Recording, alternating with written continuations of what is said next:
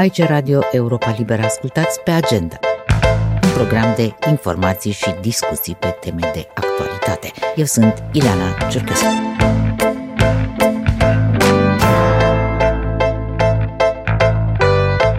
Războiul din Ucraina provocat de invazia Rusiei a mărit riscurile de corupție în Republica Moldova spune expertul din Slovenia, Drago Kos, care este membru în Comitetul Consultativ Independent Anticorupție de la Chișinău. Kos s-a aflat uh, recent la Chișinău pentru a prezenta un raport despre finanțarea partidelor politice și campaniile electorale. Într-un interviu cu colega noastră de la Chișinău, Cristina Popușoi, Drago Kos spune că Republica Moldova are legi bune, chiar la nivel european, care să permită o bună monitorizare a finanțării partidelor și a campaniilor, dar în practică lucrurile sunt mai complicate. Moldova is exposed to much more serious risks in this area than any of the countries of the European Union. You have, let's say, Problema este că Republica Moldova este expusă la riscuri mult mai serioase decât oricare dintre țările Uniunii Europene. Aveți aici oameni cu interese private care încearcă să găsească acoperire sub umbrela partidelor politice și, continuă COS, aveți un război în vecinătate, aveți tentative ale unor țări din apropiere de a interveni în alegerile din Republica Moldova, mai spune specialistul din Slovenia. Cristina, Dragocos uh, vorbește printre altele despre oameni cu interese private care încearcă să găsească acoperire sub umbrela partidelor politice, cum am auzit. La cine s-a referit precis și ați vorbit și despre problema dezoligarhizării? Da, vorbim despre oamenii cu interese private care încearcă să-și facă partide politice în Republica Moldova și mm, să le pună cumva sub uh, paravana unu, unui fel de business sau a unor afaceri.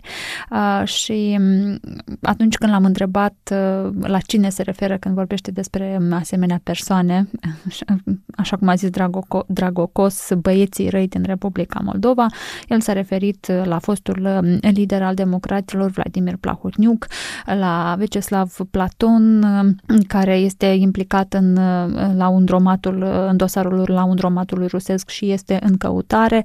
Um, el s-a referit și la fostul președinte uh, Igor Dodon, cam acestea ar fi persoanele despre care el a vorbit. Bineînțeles, s-a referit și la uh, liderul partidului Șor, partid declarat neconstituțional de către înalta curte din Republica Moldova, adică la Ilan Șor.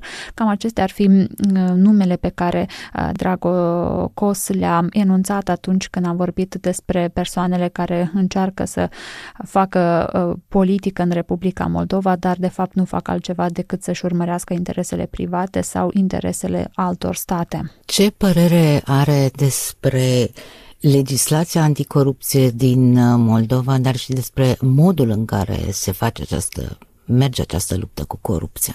Din punctul lui de vedere, legile sunt foarte bune, dar riscurile la care este expusă Republica Moldova și aici e vorba mare parte de riscuri externe, uh, sunt mult mai mari și de aceea lupta cu corupția în Republica Moldova este mai complicată decât în oricare din alte decât în oricare altă țară a Uniunii Europene. Cum știm, Partidul Șor a fost declarat neconstituțional, între altele, din cauza de finanțări ilegale din străinătate. Este o acuzație care îi se aduce și fostei vicepreședinte a fostului Partid Șor, Marina Tauber, aflată sub anchetă penală. Care este părerea lui Drago Cos despre această măsură, interzicerea Partidului Șor?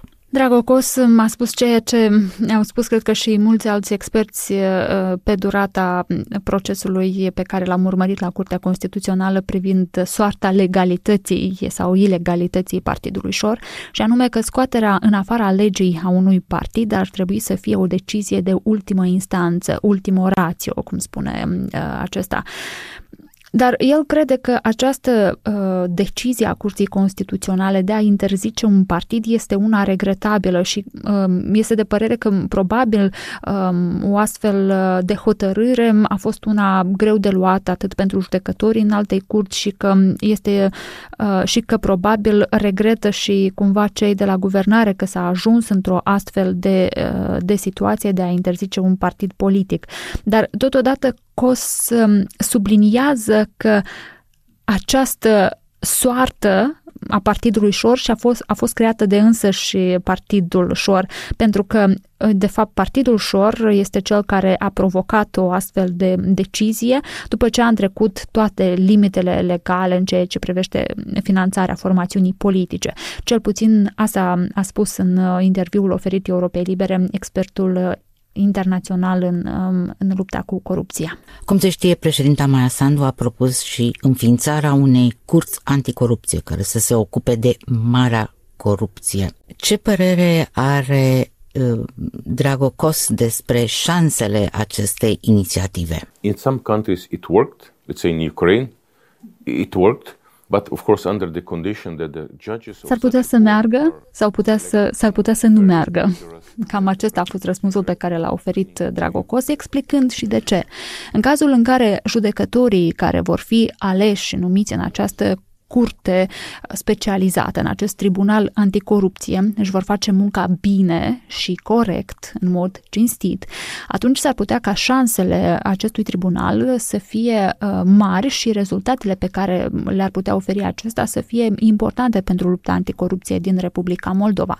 COS uh, oferă aici exemplul Ucrainei și spune că acolo o, un astfel de tribunal a funcționat uh, și s-ar putea să funcționeze și în cazul Republicii Moldova Moldova, dar funcționalitatea și succesul unei curți anticorupție la Chișinău este condiționat de calitatea magistraților care vor ajunge în aceste fotolii odată ce acest tribunal va fi, va fi înființat. De fapt, el zice că ar fi nevoie de un astfel de tribunal anticorupție pentru că în Republica Moldova, după cum a urmărit el evoluția, evoluția dosarelor mari de, de corupție, Uh, lucrurile merg bine sau relativ bine în procedura de, în procesul de, de urmărire penală. Uh, poliția își face munca, procuratura își face munca, dar lucrurile par să stagneze în instanțele de judecată. Și atunci COS uh, este de părere că o astfel de curte anticorupție, o curte specializată, ar putea să miște lucrurile din loc mai repede și mai bine. Dar, așa cum spuneam mai devreme, doar dacă magistrații își vor face bine munca, dar întâi de toate acești magistrați trebuie găsiți și apoi puși în aceste funcții, ori Republica Moldova se confruntă și acum cu o lipsă acută a judecătorilor um, integri, um, fapt pe care l-am văzut uh, urmărind, iată, um, acele concursuri pentru Consiliul Superior al Magistraturii, de exemplu. O ultimă întrebare. Drago Cos este membru în Comitetul Consultativ Independent Anticorupție de la Chișinău. Ce este acest uh, organism? Da, acest acesta este de fapt un uh, comitet care a fost înființat uh, printr-un decret prezidențial, adică printr-un decret semnat de președinta Maia Sandu în anul 2021 și ceea ce trebuie să facă experții internaționali uh, și naționali care se găsesc în acest comitet este să analizeze felul în care se investigează uh, cazurile de uh, corupție, dar în special de mare corupție în Republica Moldova. Mulțumesc, Cristina! Interviul integral realizat de Cristina Popușoi cu Dragocos, membru în Comitetul Consultativ Independent Anticorupție, pe pagina noastră de internet la moldova.europaliber.org. Eu sunt cei mai mari din sat, am 86 de ani. Nu mă bătrâni, eu tineri nu-s de mă. Nici copii nu, nu spune Ileana Cucu, care la 86 de ani locuiește cu fica sa în satul Stârceni din raionul Florești, un sat cu numai 16 suflete, majoritatea pensionari, dar care sat a văzut și zile mai bune. Înainte era e frumos, boieri era aici, moară a fost mare, frumoasă, vedeam lumea la moară la noi. Dar muia desfințâtă. Și ce a făcut pe tineri să plece? Sărăcie n-au de lucru lumea. De atâta leapădă și să duc peste hotare. Aici, dacă nu e de lucru, s-au închis toate fabricile, chiar de multe ori grăiesc cu mama, că și la noi prin prejuria, ca chiar în deal, aici la elevator, lucrau o grămadă de lume. Au închis, n-am avem un lucra la Florești, lucram totul închis. Spune fica Ilenei Cucu Valentina într-o discuție cu colega noastră Eugenia Postu, care a realizat și un reportaj video la Stăcești despre satul îmbătrânit. Eugenia, ce mai este în sat? Cum se descurcă oamenii în vârstă? Să știi că uh, oamenii în vârstă la sat, uh, de fapt, uh, până nu de mult, adică până acum 10 ani, uh, se spunea că la sat uh, oamenii o duc foarte bine. Uh, în ultimele săptămâni am mers în mai multe sate din Republica Moldova și am văzut că, de fapt, acolo au rămas mai mult de jumătate din uh, populație uh, uh, care au peste 65, peste 70 de ani, iar în unele sate uh, chiar majoritatea sunt foarte bătrâni. Mă refer și la satul pe care l-am vizitat săptămâna aceasta, Stârceni din raionul Florești. Uh, dacă e să spun despre uh, satul uh, Țahnăuț, Rezina, atunci acest sat este un pic mai mare și pot, pot să spun că cam vreo 5-10% din acest, această localitate um, e compusă din persoane care au trecut de vârsta de 60 de ani. Ce ți-au povestit? De ce au plecat tinerii? Uh, cei care mai sunt uh, și mai locuiesc în sate spun că principala problemă ar fi sărăcia, adică au plecat din cauza faptului că nu aveau un loc de muncă uh, și că nu își puteau câștiga existența. Asta i-a făcut pe tineri să ia drumul străinătății, rămânând acasă doar bătrânii și ei întreținuți în mare parte din remitențele trimise acasă de copii sau nepoți. La Țahnăuț, în schimb, ai găsit și un grup de pensionare care ți-au spus că sunt în a doua lor tinerețe. Poți să povestești un pic despre ce e vorba? Da, e adevărat. Uh, la Țahnăuți, uh, în Casa de Cultură, uh, femeile și-au creat un atelier, mai exact un atelier de țesut covoare tradiționale. Au fost ajutate de organizația Helpage, dar la început au avut parte și de seminare, cum se dezvoltă o afacere, cum să o facă profitabilă și astfel atelierul este vizitat acum de 5 femei, da, uh, ele speră că vor atrage și alte femei din localitate. Uh, femeile se întâlnesc acolo de două ori pe săptămână, iar uneori și mai des atunci când au uh, expoziții și aici le ajută organizația Helpage pentru a-și vinde produsele, covoarele. De altfel, doamnele din Țahnăuț spun că cele mai multe covoare sunt vândute um, și expediate peste hotare, adică la diasporă. Femeile spun că uh, odată cu mm, acest atelier, într-adevăr, așa cum ai zis, a doua tinerețe a început. Și mm, din ce cauză? Pentru că au rămas uh, practic singure. Copiii, nepoții sunt plecați peste hotare, iar ele își duc traiul uh, singure. Să ne întoarcem un pic uh, acum la problema generală a demografiei. Recent, într-o discuție cu colegul nostru Eugen Urușciuc, expert în demografie, Valeriu Sainsus, avertiza că Republica Moldova ar trebui să se aștepte la ceea ce el a numit o devastare demografică. Și asta pentru că de aproape 25 de ani sporul natural este negativ. Eugenia, ce mai spun statisticile despre această criză demografică în devenire. Așa e, potrivit uh, Biroului Național de Statistică în uh, Republica Moldova, în 2022 locuiau peste 590.000 de persoane în vârstă de 60 de ani și peste, ceea ce constituie 22,8% din totalul populației cu reședință obișnuită. Din numărul total al vârstnicilor, 356,4 mii de persoane erau femei sau 60,1%, iar fiecare a treia persoană avea între între 60 și 64 de ani, iar 61.000 de persoane sau 10,2% constituiau persoanele care au depășit vârsta de 80 de ani. Ponderea persoanelor în vârstă de peste 60 de ani este în creștere continuă, așa cum ai spus. În ultimii 5 ani a crescut cel mai mult ponderea vârstnicilor din grupul de vârste 70-74 de ani, de la 12,3% la începutul anului 2018 până la 20,7% la începutul anului 2022. Iar o estimare arată că după anii 2030-2040, mai mult de jumătate din populația Republicii Moldova va avea vârsta de peste 50 de ani. Ceea ce prefigurează nu numai o criză demografică, dar și o criză financiară și a sistemului de pensii, mă închipui. Exact. Mulțumesc, Eugenia! Reportajele Eugenie Apostol despre pensionarii din Moldova, desigur, pe pagina noastră de internet la moldova.europalibera.org. Reforma justiției pornită de pas cu doi ani în urmă a înregistrat anumite progrese semnificative, dar mai este mult de lucru pentru că temelia reformei nu este suficient de solidă, a spus între altele Europei Libere ministra Justiției Veronica Mihailov Morar. Ministra Justiției este invitata ultimului episod al podcastului În Esență cu Eugen Urușciuc. O reformă e ca și cum ai construi o casă are arhitecți și constructori, mai întâi se face temelia, se ridică pereții, se pune acoperișul și așa mai departe. Vorbind simplist despre o reformă complexă cum este cea a justiției, la ce etapă credeți că s-a ajuns în edificarea acestei construcții?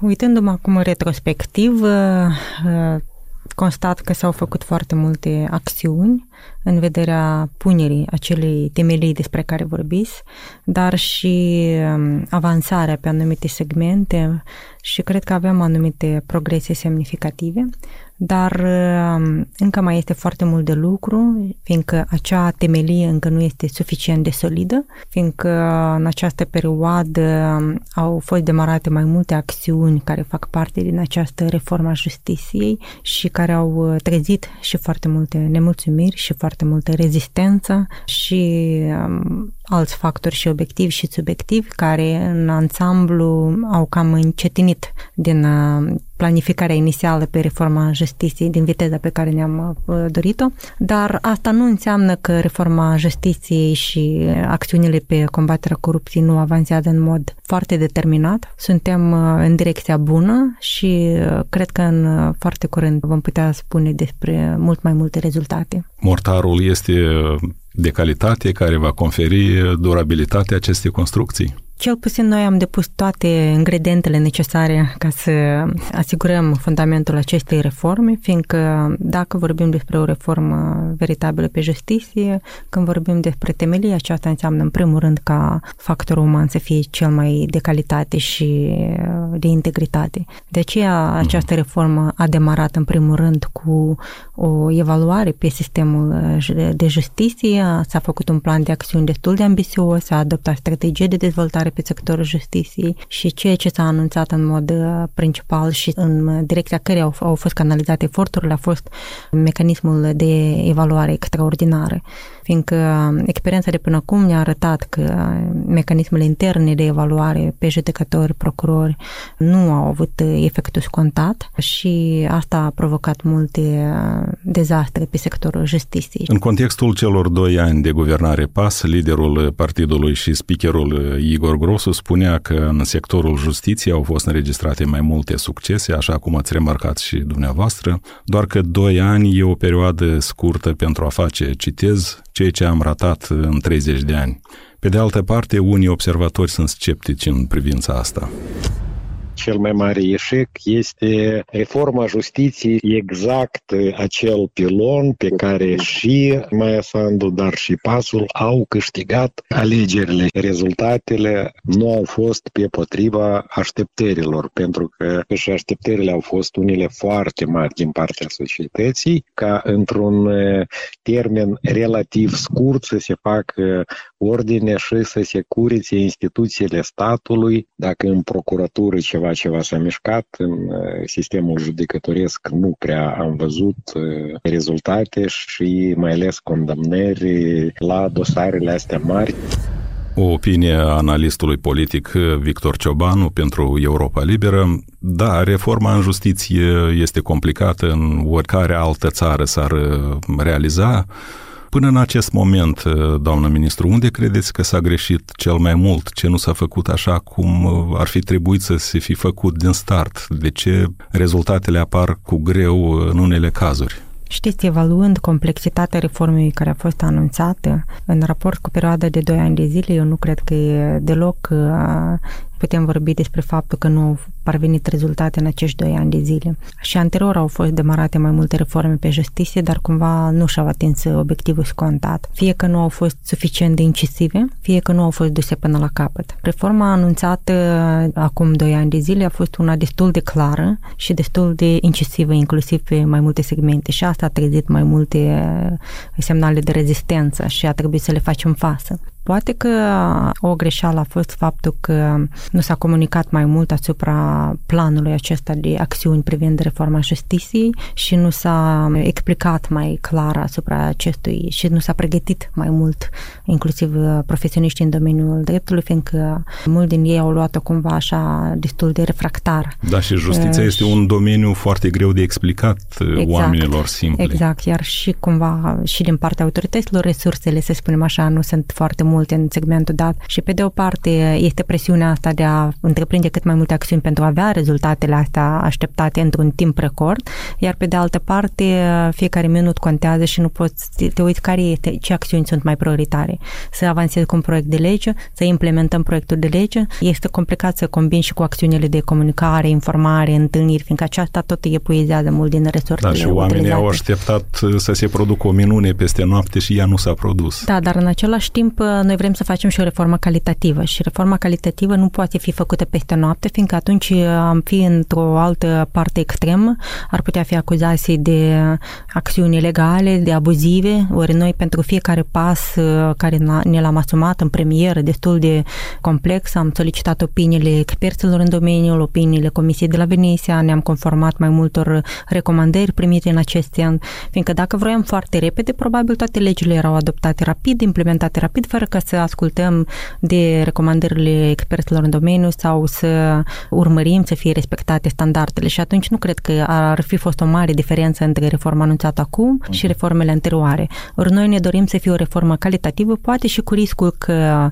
asta duce la o anumită tergiversare, dar cel puțin este pe un drum sigur și irreversibil. Misa Justiției, Veronica Mihailov Moraru, invitata lui Eugen Urușciuc în podcastul În Esență. Îl puteți asculta pe Apple Podcast, Google Podcast, pe Spotify și pe YouTube și, desigur, pe pagina noastră de internet la moldova.europalibera.org.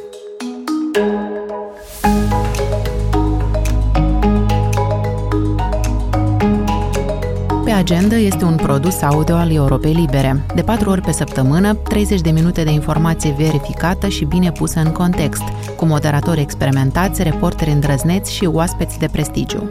Pe agenda sunt subiecte pe care alții în Moldova fie le rezolvă prea iute, fie le ignoră, fie le coafează ca să placă cuiva.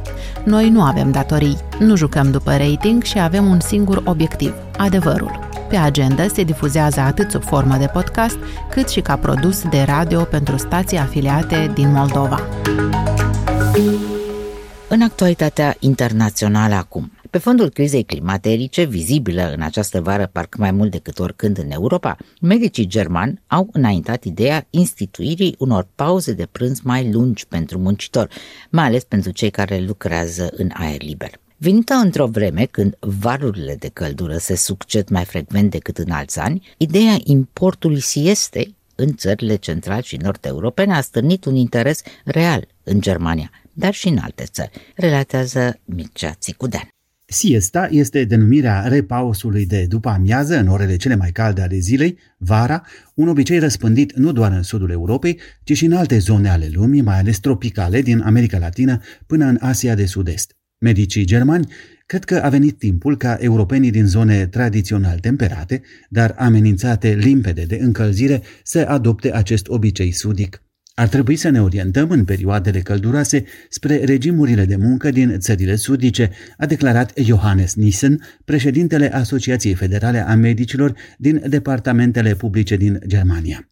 El a recomandat ca regim de muncă ideal trezitul de vreme, munca productivă de dimineață, iar apoi o pauză de prânz lungă în perioada verii, desigur.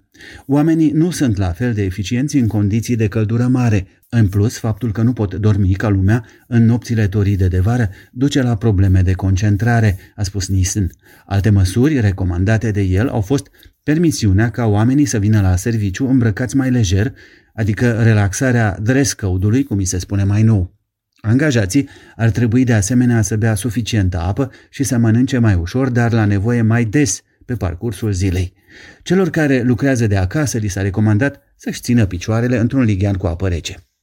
Germania a avut parte în prima jumătate a acestei veri de călduri de peste 30 de grade, cu o maximă de 38,8 grade sâmbătă 15 iulie în Bavaria. Organizația Meteorologică Mondială a anunțat la 18 iulie că în această vară a extremelor, emisfera nordică se va confrunta cu valuri simultane de căldură. Ele sunt, potrivit organizației, unul din fenomenele naturale cele mai fatale. Ministrul Sănătății din Germania, Karl Lauterbach, a spus că ideea importului siestei în Germania nu este rea, dar că decizia trebuie să aparțină companiilor și angajaților. Dezbaterea germană vine când în Italia și Grecia muncitorii amenință cu greva în condițiile în care temperaturile au urcat în ultimele zile până la 47 de grade în regiuni ca Sicilia sau Sardinia, iar incendiile vegetale au făcut viața imposibilă multor locuitori din regiunea Atenei. Ziarul Guardian scrie că un brutar de 60 de ani a murit cel mai probabil din cauza căldurii excesive la locul de muncă la Padova, în nordul Italiei, iar săptămâna trecută a murit la Milano un drumar de 44 de ani. Producătorul de mașini Stellantis a spus miercuri că monitorizează situația de la uzina sa de lângă Napoli după ce marți muncitorii au fost trimiși acasă pentru că în hale era pur și simplu prea cald. Muncitorii de la producătorul de baterii Magneti Marelli din regiunea centrală italiană Abruzzo au amenințat cu o grevă de 8 ore, sindicatele declarând că temperaturile asfixiante pun în pericol viața muncitorilor. În aceeași regiune din centrul Italiei, la majoritatea fermelor se lucrează de la 4 dimineața la 11 ca să se evite orele de prânz cele mai toride.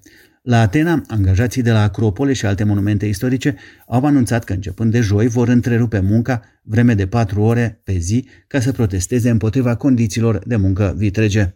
Accesul la Acropole a fost deja limitat pentru toată lumea de autorități timp de trei zile în weekendul trecut, dar a fost permis din nou după ce temperaturile au coborât ușor înaintea unui nou val de căldură anunțat să înceapă joi. Problema muncii în condiții de căldură extremă este actuală și în Statele Unite, unde s-a relatat că un muncitor la o fermă din Florida a murit din cauza căldurii. Ziarul Washington Post scrie că între 2017 și 2022 au fost consemnate 121 de decese de muncitori cauzate direct de arșiță, dar adaugă că cifra reală este desigur mai mare, întrucât asemenea incidente tind să fie puse adesea pe seama altor factori. Ideea introducerii siestei în țări care nu au practicat-o în mod tradițional vine în mod ironic într-o perioadă când în Spania, țara cea mai asociată cu această practică, obiceiul este pe cale de dispariție. Studii citate de BBC arată că 60% din spanioli nu se odihnesc după prânz și că în medie spaniolii muncesc mai multe ore decât alte popoare europene. Ideea importului siestei a ajuns și în Cehia, țară unde a stârnit cel puțin o reacție cu umor estival. Comentatorul Jan Stransky notează că într-un sondaj ad hoc neștiințific, majoritatea cehilor au fost împotriva introducerii siestei. El citează apoi cu titlul de concluzie a dezbaterii opinia psihologului ceh Ludmila Mankova, care a atras atenția că odată retrași la siestă, cehii vor pune mâna pe băutura lor tradițională, berea, iar rezultatul nu poate fi decât unul singur. Nu se vor mai întoarce la lucru. Mulțumesc că a fost Mircea Țicudan. Pe agenda se apropie de sfârșit ce ar mai fi de știut. La câteva zile după ce Rusia și-a suspendat participarea la acordul privind exportul de cereale ucrainiene prin Marea Neagră, Casa Albă a avertizat miercuri că armata rusă s-ar putea pregăti să atace navele civile din Marea Neagră. Rusia s-a retras luni 17 iulie din acordul mediat anul trecut de Turcia și Națiunile Unite. De atunci a atacat deja cu rachete și drone terminalele de cereale din portul Odessa. Aproximativ 60.000 de tone de cereale au fost distruse, relatează Reuters citând oficialitățile de la Kiev. Potrivit informațiilor noastre, Rusia a intensificat minarea apelor din porturile ucrainiene, a avertizat purtătorul de cuvânt al Consiliului Național de Securitate al Casei Albe, Adam Hunt. Credem că este un efort coordonat pentru a justifica orice atac împotriva navelor civile în Marea Neagră și pentru a pune toată vina pe Ucraina. Ministerul rus al apărării avertizase deja că apele internaționale din nord-vestul și sud-estul Mării Negre sunt temporar periculoase pentru transportul maritim, acum că nu mai există garanțiile de securitate ale Rusiei. Punem punctul aici, ați ascultat pe agenda astăzi cu Ileana Cercescu. Pe curând și numai bine. Aici e Europa Liberă.